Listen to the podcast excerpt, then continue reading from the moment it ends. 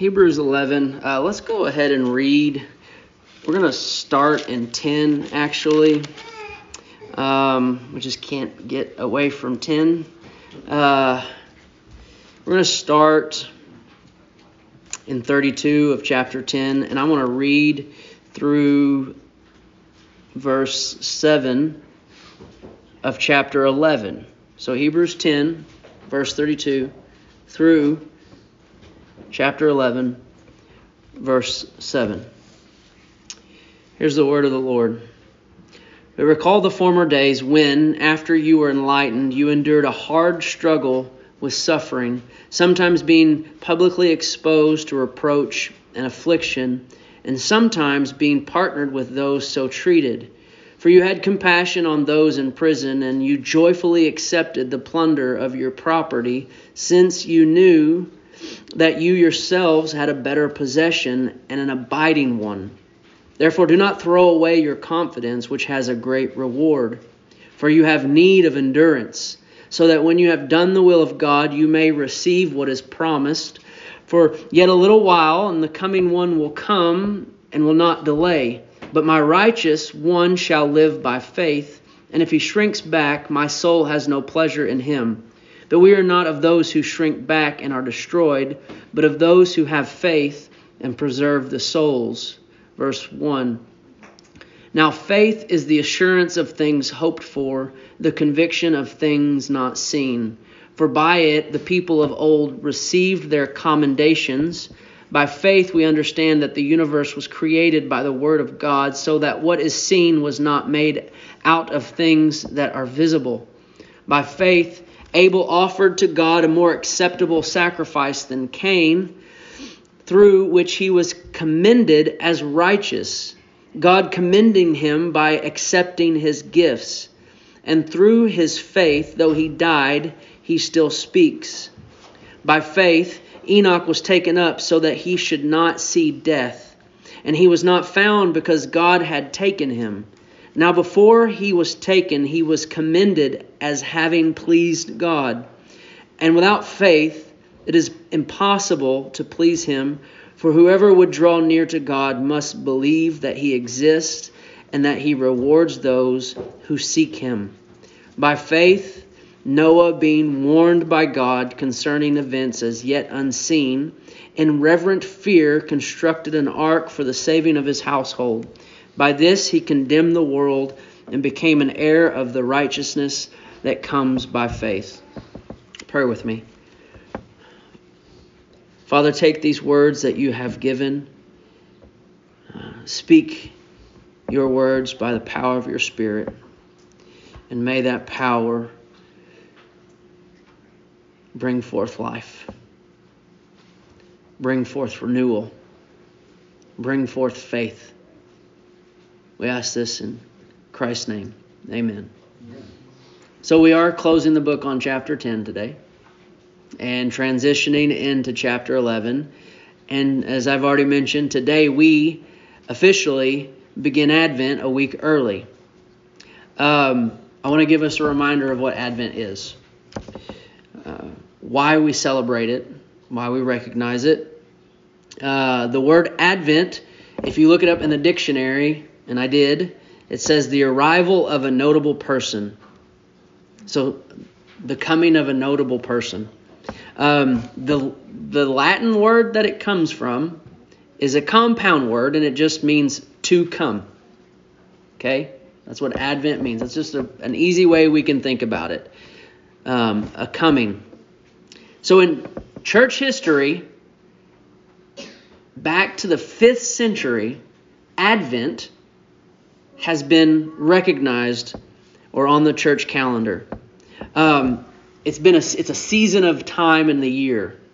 Usually the last Sunday in November for four weeks and concludes ultimately on Christmas, the week of Christmas.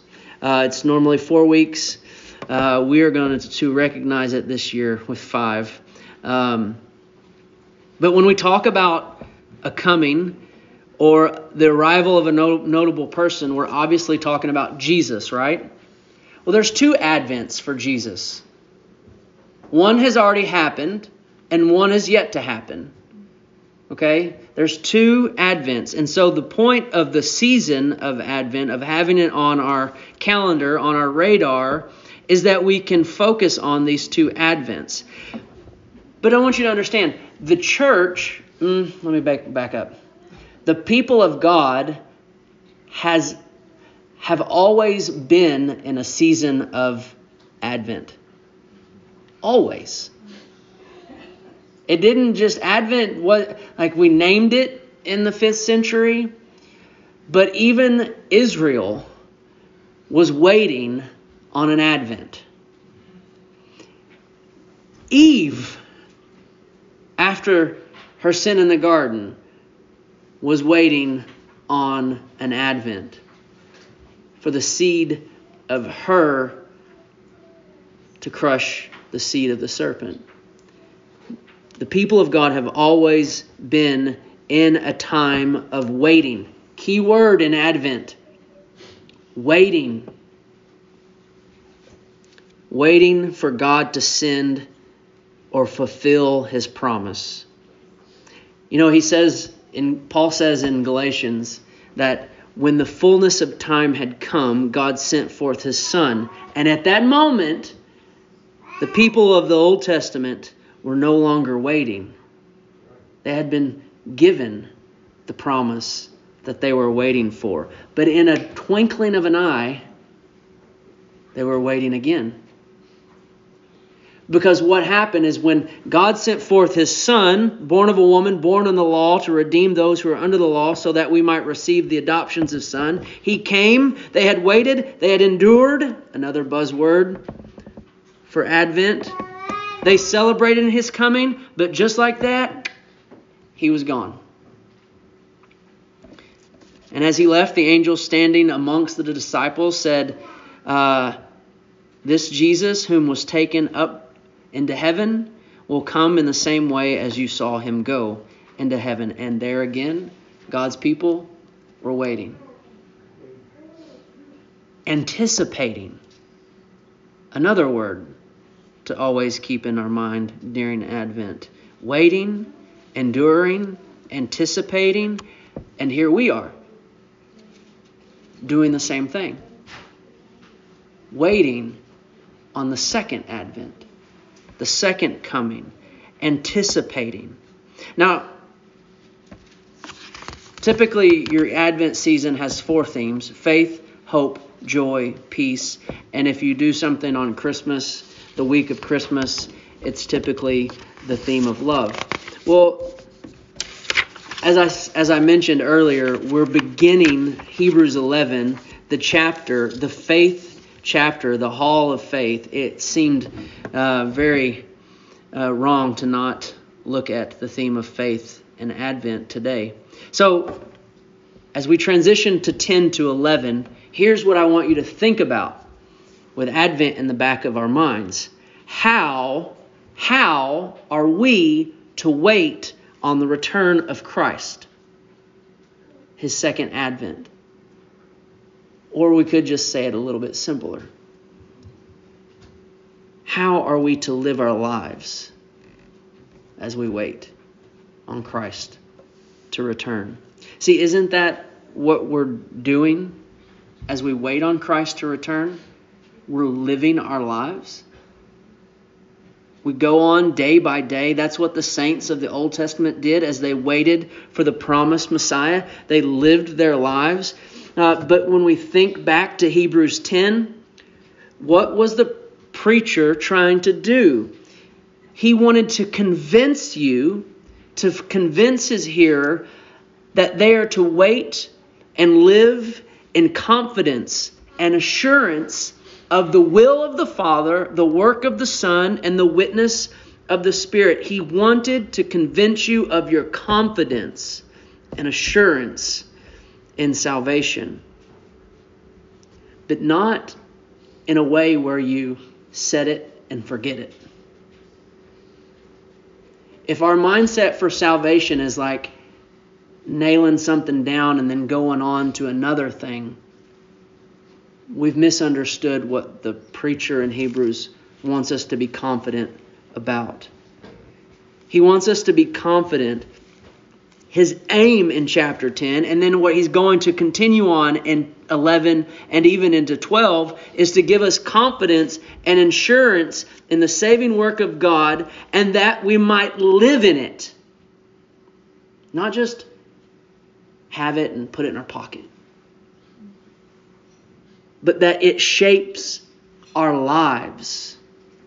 He wants to convince you to live boldly for the sake of Christ. Christ lived and died for you, now follow him. Live for Christ by dying to yourself.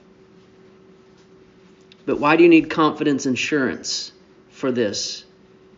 Well, if you're following Christ in this world, if you're looking to live for Christ, you will face trials. You will suffer. You will be tested, there's no doubt about it. Paul says to Timothy, Indeed, all who desire to live a godly life in Christ Jesus will be persecuted. I read that a little fast. Let me say this again. Indeed, all who desire to live a godly life in Christ Jesus will be persecuted. Do you desire to live a life devoted to God? Like, you got to think about that. You wake up in the morning, you drink your coffee, you eat your cereal, you put on your clothes, you go to work, you raise your kids, you deal with your neighbors, you deal with your coworkers.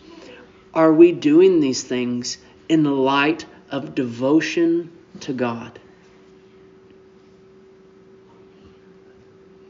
If you do, and you desire that, and you strive to live a life devoted to God, you will suffer. You will.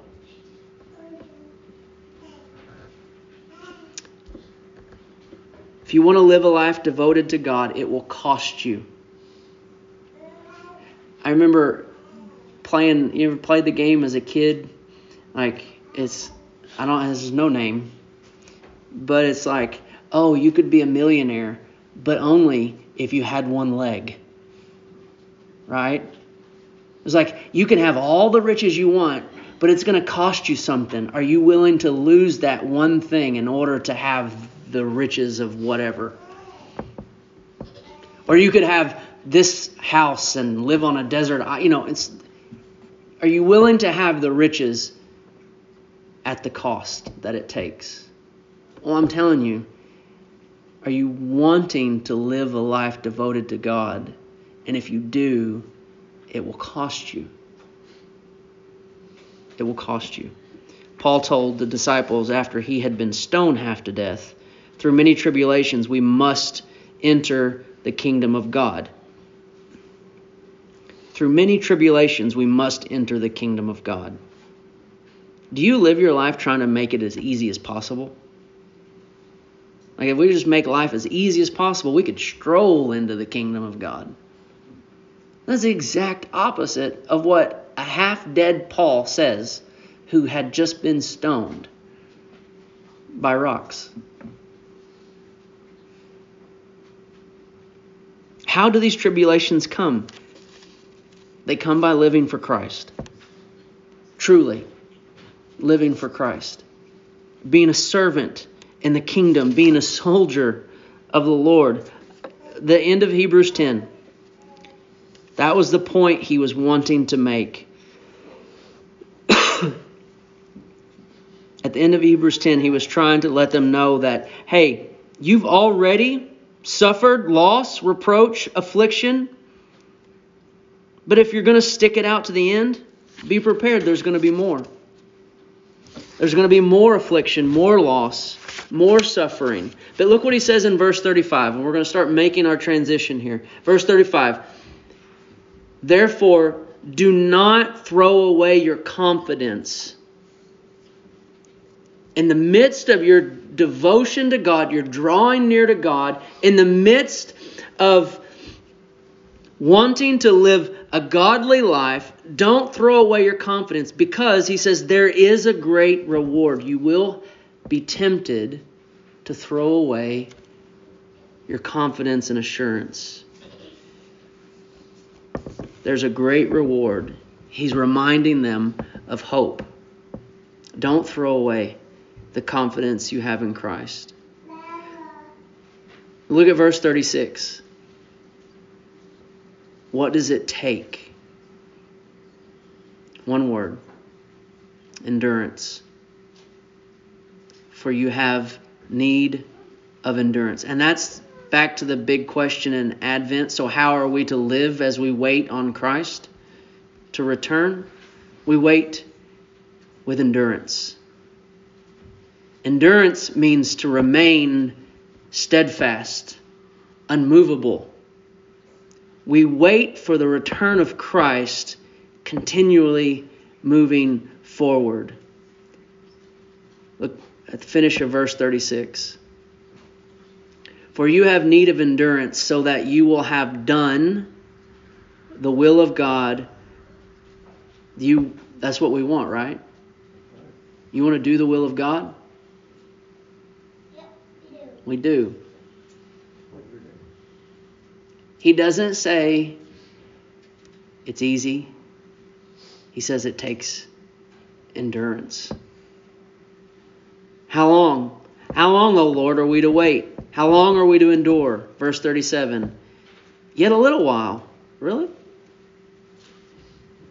But he says, a little while, and the coming one will come. And he will not delay. He will come. And we are to endure every day, pursue every day to be godly, to be devoted to him, to endure every day until he returns. Verse 38. And that looks like living by faith. But my righteous one shall live by faith.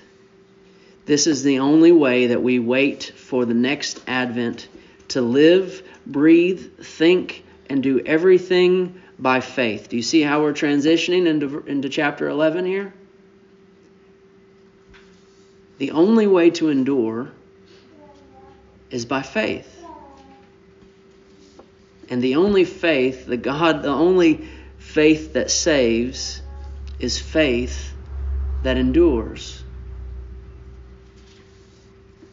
From now and forever, when you think about faith, I want you to think about endurance. When you think about endurance, I want you to think about faith. The only way to endure in Christ is by faith. To endure in Christ is to continue in faith. Faithfulness is simply enduring faith. We read it in James 1, right? At the beginning of James 1. Count it all joy, my brothers, when you meet trials of various kinds, for you know that the testing of your faith produces steadfastness. Same, same Greek word as endurance in Hebrews. The testing of your faith produces steadfastness. And let steadfastness have its full effect, that you may be perfect and complete, lacking in nothing. Why is that so important? Why, why would it be so important that we must endure as our faith is tested, that we lack in nothing? Well, the answer is in the rest of verse 38 in Hebrews chapter 10. But my righteous one shall live by faith, and if he shrinks back, if he shrinks back, my soul has no pleasure in him. We talked about in Sunday school, there are some verses that would just make us cringe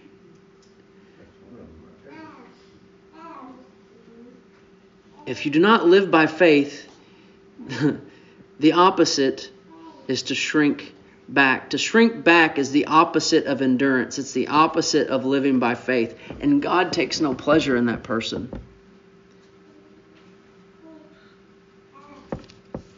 God, in His holiness, His righteous judgment, here's the, here's the word He uses in verse 39 destroys the one who does not endure, the one who shrinks back. And so the church member who uh, comes week by week, who is deceived, who lacks faith, and calls out to God on the last day, Lord, Lord. The Lord responds, I have no pleasure in you. Go away from me and be destroyed. It's such a bleak and sad and dark state that we claim faith, but yet our lives have no fruit of faith. But instead of staying bleak and dark, he says in verse 39 But we are not those who shrink back and are destroyed, but of those who have faith and preserve the soul.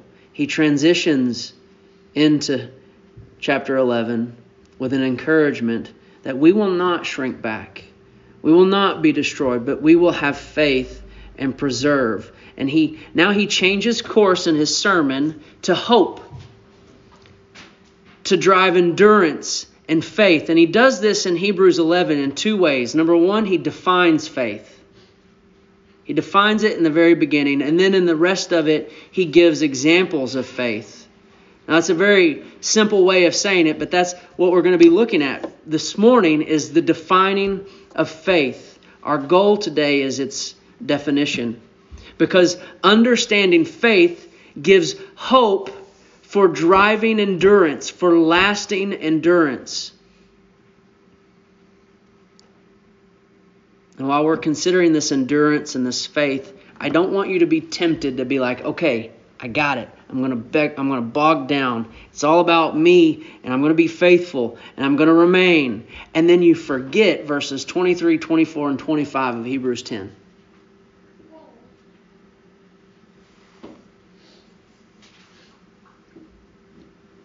Let us hold fast the confession of our hope without wavering, for he who promised is faithful. Let us consider how to stir up one another to love and good works, not neglecting to meet together as in the habit of some, but encouraging the one another all the more as you see the day drawing near. I think there's this big hinge in verse 25. This big hinge that swings from promise to peril. Hope or hopelessness. Godliness or sin. And it hinges on verse 25 on the, on the neglecting to meet together. The whole, the whole situation changes on that verse. Promise or peril. Endurance or shrinking back. We need to remember as we think about faith, as we think about endurance, that God has given you one another for encouragement to endure. God has given you one another for the encouragement to endure. You cannot leave these doors and say, I'm good. I'm going to go home. I'm going to do what I'm supposed to do. I'm going to come out. I'm going to sit in the pews. I'm going to be fine. I'm just going to do what I'm supposed to do here. I'm not going to talk to anybody. I'm not going to encourage anyone. I'm not going to get to know anyone. I'm not going to pray with anyone. I'm not, I don't really like the songs that we're singing. We come together for the encouragement of one another. And when you separate yourself from the body of Christ, you separate, separate yourself from death. You will die. You will not endure if you are not connected with the lifeblood of the body of Christ. You have to know that. Promise or peril, and it's connected and hinged on the meeting together.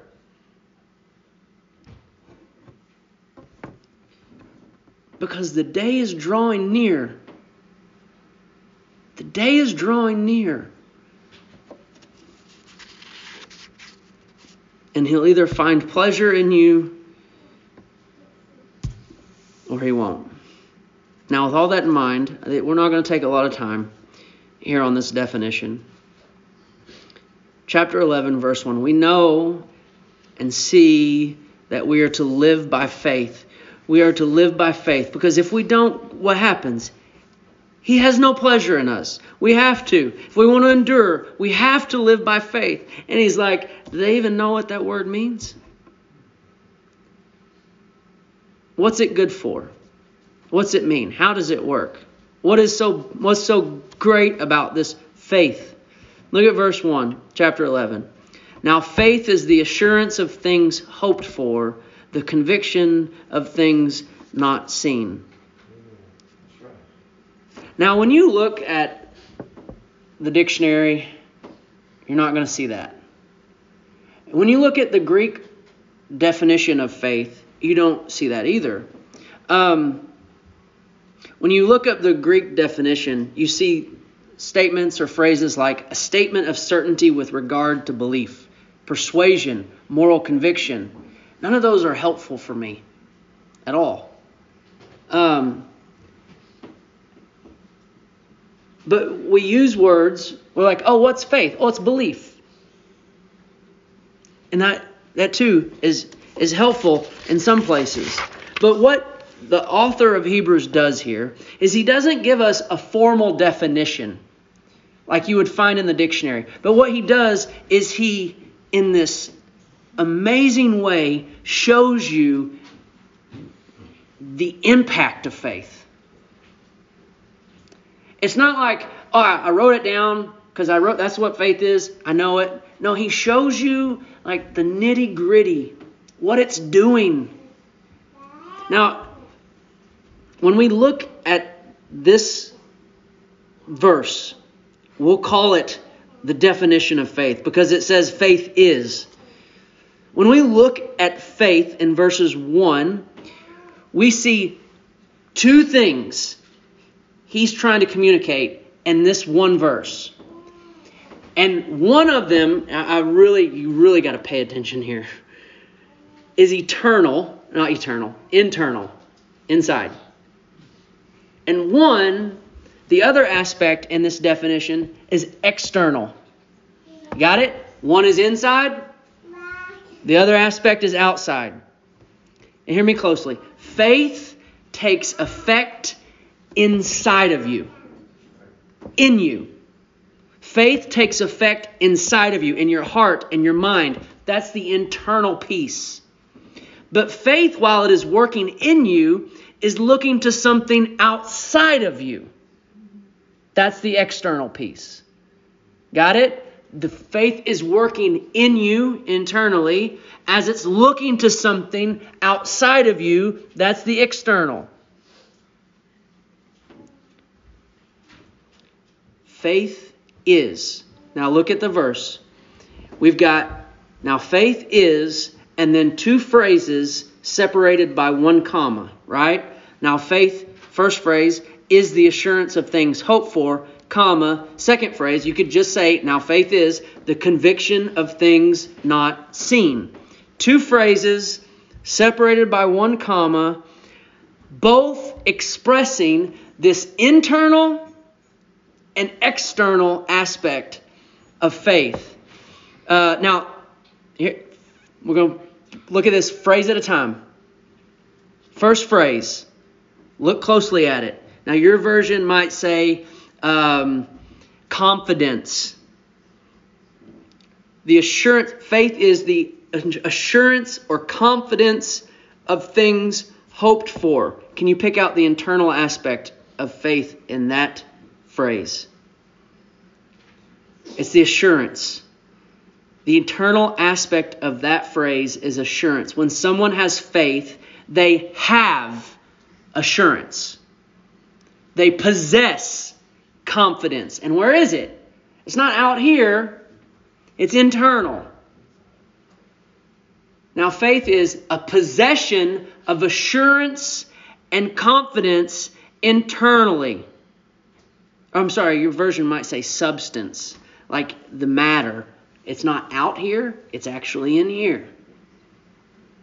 But the question is confidence in what? Assured about what? And here's where the external piece comes in the assurance or substance of things hoped for. Of things hoped for. Things in the future. Future expectations, future events, future results. Faith is the internal assurance and confidence and in an external future event, thing, or result. Now I know that's kind of a big a lot of a lot of words in there. Here's an example. You walked into this building today and you are internally assured and confident in the pew. You trusted that pew. You, you were confident that if you were to sit down in that pew, you would not fall to the floor. You exercised internal faith towards an external object. Okay? Now, look at phrase, phrase 2 in verse 1. Now, faith is the conviction of things not seen. Very similar to the first phrase, but from a different angle. What's the internal aspect? Conviction. Conviction. Now, faith is the conviction of things not seen, or your version may say evidence. What's the. Um, um, um, let me back up. When you have faith, you possess internally conviction or evidence. But conviction or evidence of what? The external, the things not seen. So then, what are things not seen? Think about it. It, it, it, we're even thinking about futuristic things that we hope for, things that are out in front of us. But we can also be thinking about things in the present or in the past. How can we not see things that are in the present? Because they're not of this world, they're spiritual. The Holy Spirit is present. Can you see him? No. Faith is a possession of conviction or evidence of things external that you actually cannot see with your eyes. So you can understand how these two phrases, now let's look at them together the assurance of things hoped for, the convictions of things not seen, how these two phrases, while different, are really saying the same thing. And this is the day I wish I had a, a whiteboard because I would be all over it. Um, so we've got these two phrases, different, saying the same thing. We've got, here's what they're saying internal aspect, external aspect. Internal is assurance, confidence, evidence, conviction. External, things hoped for, things in the future, things unseen. Now, we're going to we're going to do some cooking. And we're going to boil these words down and we're going to come up with the most simplest phrase or definition for faith. So that when you walk out these doors today, you can tell someone faith is and say this, and they're not going to be like, What? Assurance, conviction? What are you talking about? And we're going to put it in the context of what we're talking about in Hebrews 10 and 11 and Advent. If we get a big melting pot and we put some assurance in it, and we put some evidence in it, and we put some conviction in it, and we let it simmer for a while, what do you think is going to pop out of there? I'm going to tell you it's this word trust.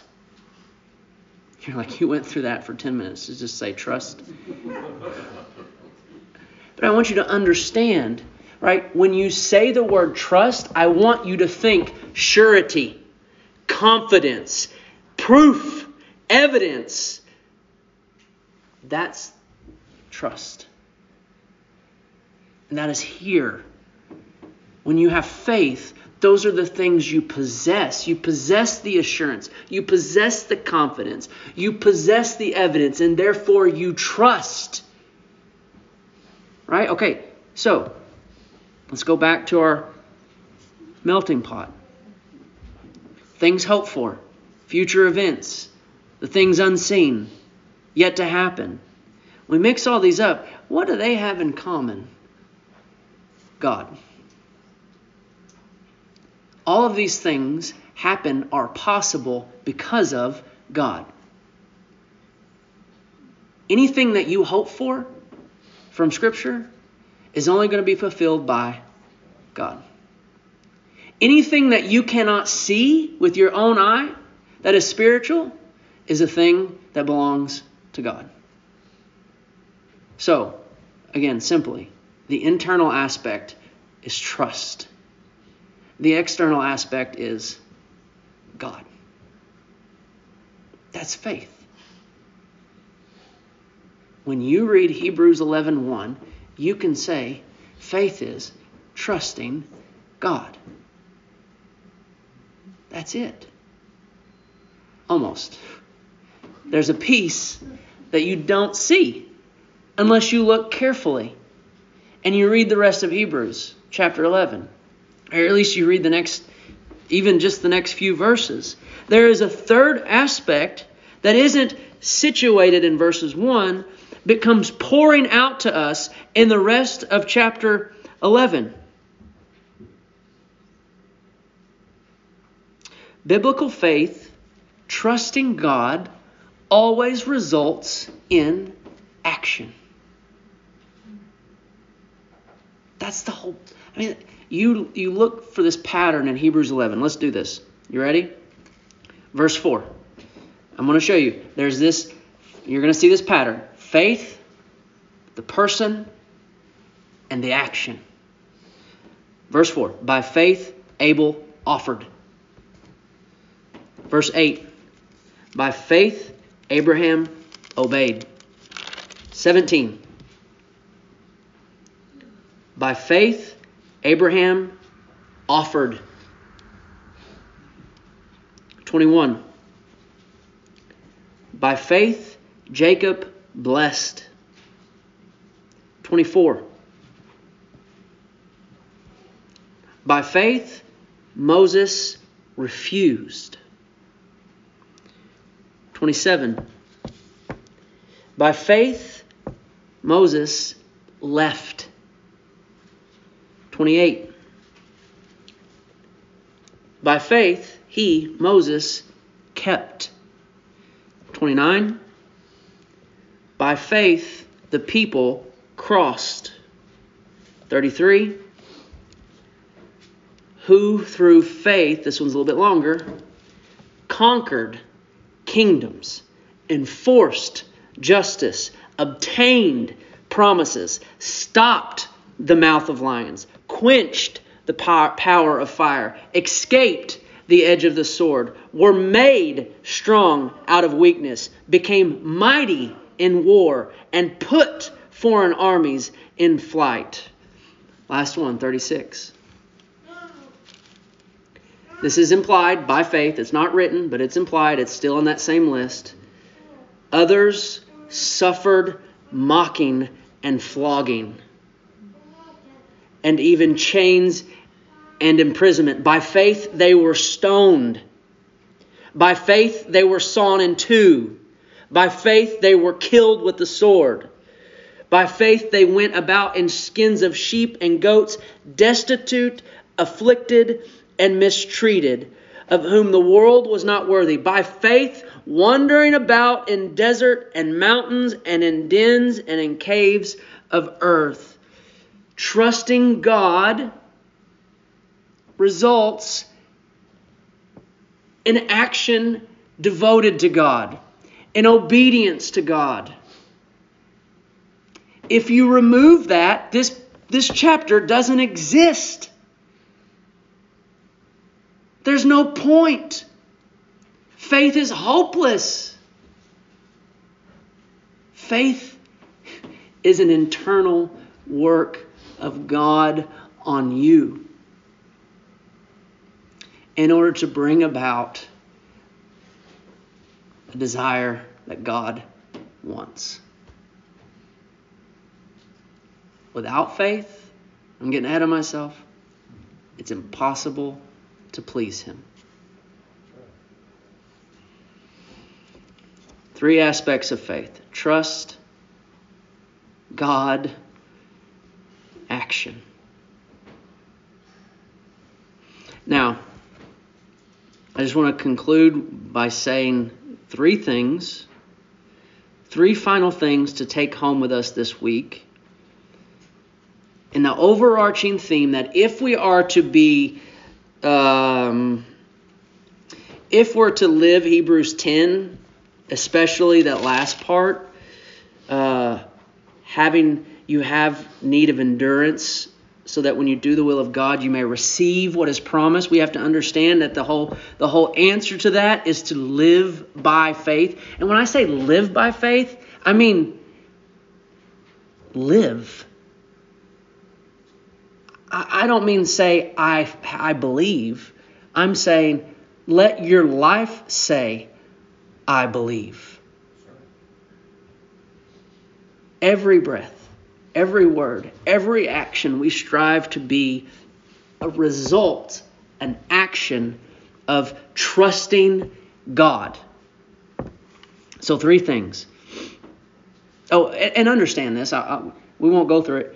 That phrase, the righteous shall live by faith, that we see in Hebrews 10, is in four different books of the Bible. Four different books of the Bible. It's, it's a unnegotiable. That word not make any sense, but you know what I meant. Three final things to take away with us this week. Number one, faith is the only way to please God. Faith is the only way to please God. The only life that is the only life. God says, Let me look at your life. Let me examine it. He's only going to say, Good, good job, faithful servant. Well done. Is when he sees a life that has been lived by faith trusting God. Not, not, oh, I believe, but I believe, and here it is. Because what do we say in James? That even the demons believe and shudder. God, God is, or faith is the only way to please God. Look at verse 38 again in Hebrews 10. But my righteous one shall live by faith, and if he shrinks back, my soul has no pleasure in him. Uh, verse 2 of chapter 11. For by it the people of old receive commendation. You're like, well, what are you talking about? That means God's approval. We say it today, oh, I vouch for him. That's what that is. God vouching for us. He only vouches for those who have faith. That's it. I vouch for him. Um, God is pleased and approved on those who trust him. Uh, how does anybody know that they truly trust God? Well, just insert your name in Hebrews 11. Like, do you think, do I trust God? Do I really trust God? Well, just think, uh, ask yourself, can I say, by faith, I obeyed? By faith, I go out. By faith, I offer up or give up. Or by faith, I keep commandments. This is a good test to put your name in Hebrews 11 and say, Am I doing these things? Am I, am I living by faith? Verse 5 and 6. By faith, Enoch was taken up so that he should not see death, and he was not found because God had taken him. Now, before he was taken, he was commended as having pleased God. He was approved as having pleased God. Verse 6 And without faith, it is impossible to please him, for whoever would draw near to God must believe that he exists and that he rewards those who seek him. Look at that closely. And find the internal and the external. Look at this. Without faith, it's impossible to please him, for who would ever draw near to God must believe, internal, that He exists, external, and that He rewards those who seek Him, external.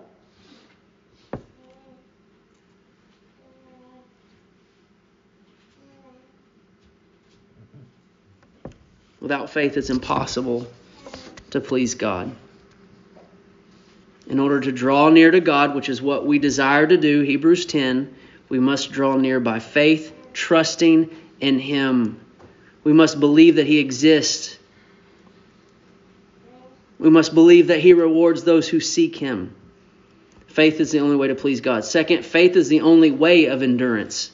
Obviously, this is what we've been driving at. Faith is the only way of enduring, of waiting for Christ. Living by faith is living for the unseen, the unfulfilled promises of God. But guess what? You live by faith because you know that they will be fulfilled. Imagine, imagine I'm taking you to a destination and you're in the back of my pickup truck, right? And they're like, I'll take you where you need to go. Just get in the back of the truck. And some of you are like, I saw the back of your truck yesterday. I'm never getting in the back of your truck. Uh, but I'm like, just trust me, get in and go. So we start driving, and storm clouds start rolling in. And you knock on the back glass, and you, Luke, are we getting close? And I yell at the window, trust me, we'll make it. Wind begins to pick up, right? The wind starts howling. You start to feel some uh, some uh, raindrops on your face, and you, Luke, trust me, we'll be there shortly. It'll be so worth it. Just trust me. A few minutes later, the day has basically vanished because the thick, dark storm clouds have picked up. The wind is, but you could feel the wind moving the truck, and the rain is starting to pelt you, and it stings and you think in your mind, tell him to turn around and go back, this isn't worth it. And I put my head out and I say this endure the agony for just a little while longer. Endure the pain for just a little bit more. Trust me. Trust me, we're almost there. The reward for your endurance the reward for your faith in me will be like anything that you are feeling right now. The pain that you are suffering now is nothing compared to what you will have at our destination. Nothing compares to the glory that you will see when Christ returns. So endure just a little bit longer. Trust Him for just a little bit longer. Obey Him today. Give up your sin today and tomorrow. It'll be worth it. He promises. Go back to Hebrews 10, verse 23. Let us hold fast the confession of our hope without wavering. Why? The external, for he who promised is faithful. It's him. That's it. The reason why our internal can remain steadfast and confident and assured is simply because the external, God Himself, is steadfast, faithful, and sure. The object of our faith, He who promised, is faithful. Therefore, endure by faith, or may your faith endure. And I, I, I just want to, last thing. Faith is the only way to please God. Faith is the only way to endure. endure. Faith focuses on Christ. Faith focuses if on Christ. If you desire the first two things, to please God and endure him until the end, your faith must be focused on the advents advents of Jesus Christ. Okay? To live by faith and endure, you must be focused on his first coming and his second coming at the same time. Now, I use the word focus because I want you to see something, because I want you to understand that faith is in the terms of seeing. Faith is seeing. Receiving faith is like going to a heavenly doctor a heavenly eye doctor and getting your eyes fixed. You walk into this you walk into this eye doctor spiritually blind, unable to see anything. God's holiness, nope, can't read that. Your sin, nope, can't see that either. The cross of Christ, nothing, it's just blurry. Well, I'm sorry, sir, you don't have faith. You cannot see. And the only way to fix your sight is by the grace of God giving, granting faith in Jesus Christ, fixing your spiritual lenses that you can see the holiness and majesty of God. And with these new lenses, by faith, you see the wretchedness of your sin against God. And only by the spiritual lenses of faith are you able to see the glorious beauty of a cruel, cruel cross. There he is in your new sight of faith hanging on a tree for your sin, for your guilt.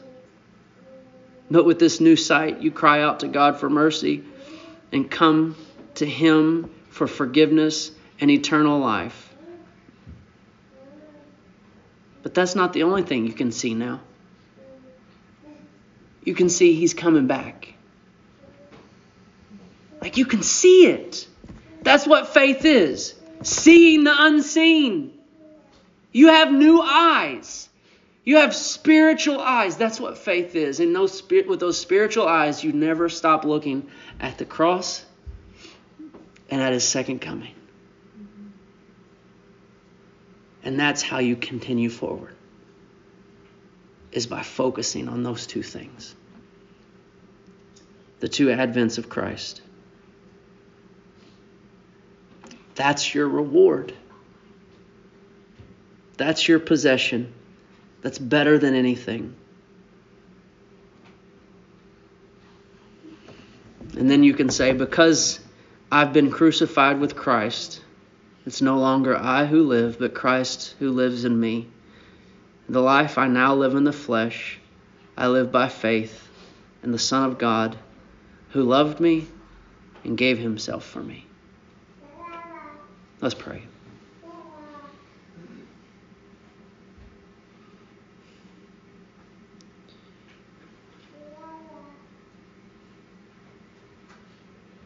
Father, may your words not return void. And may the fruit of your truth come forth.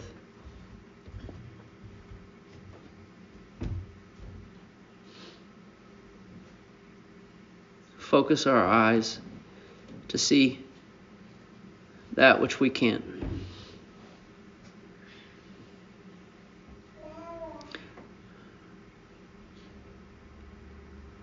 Give us faith.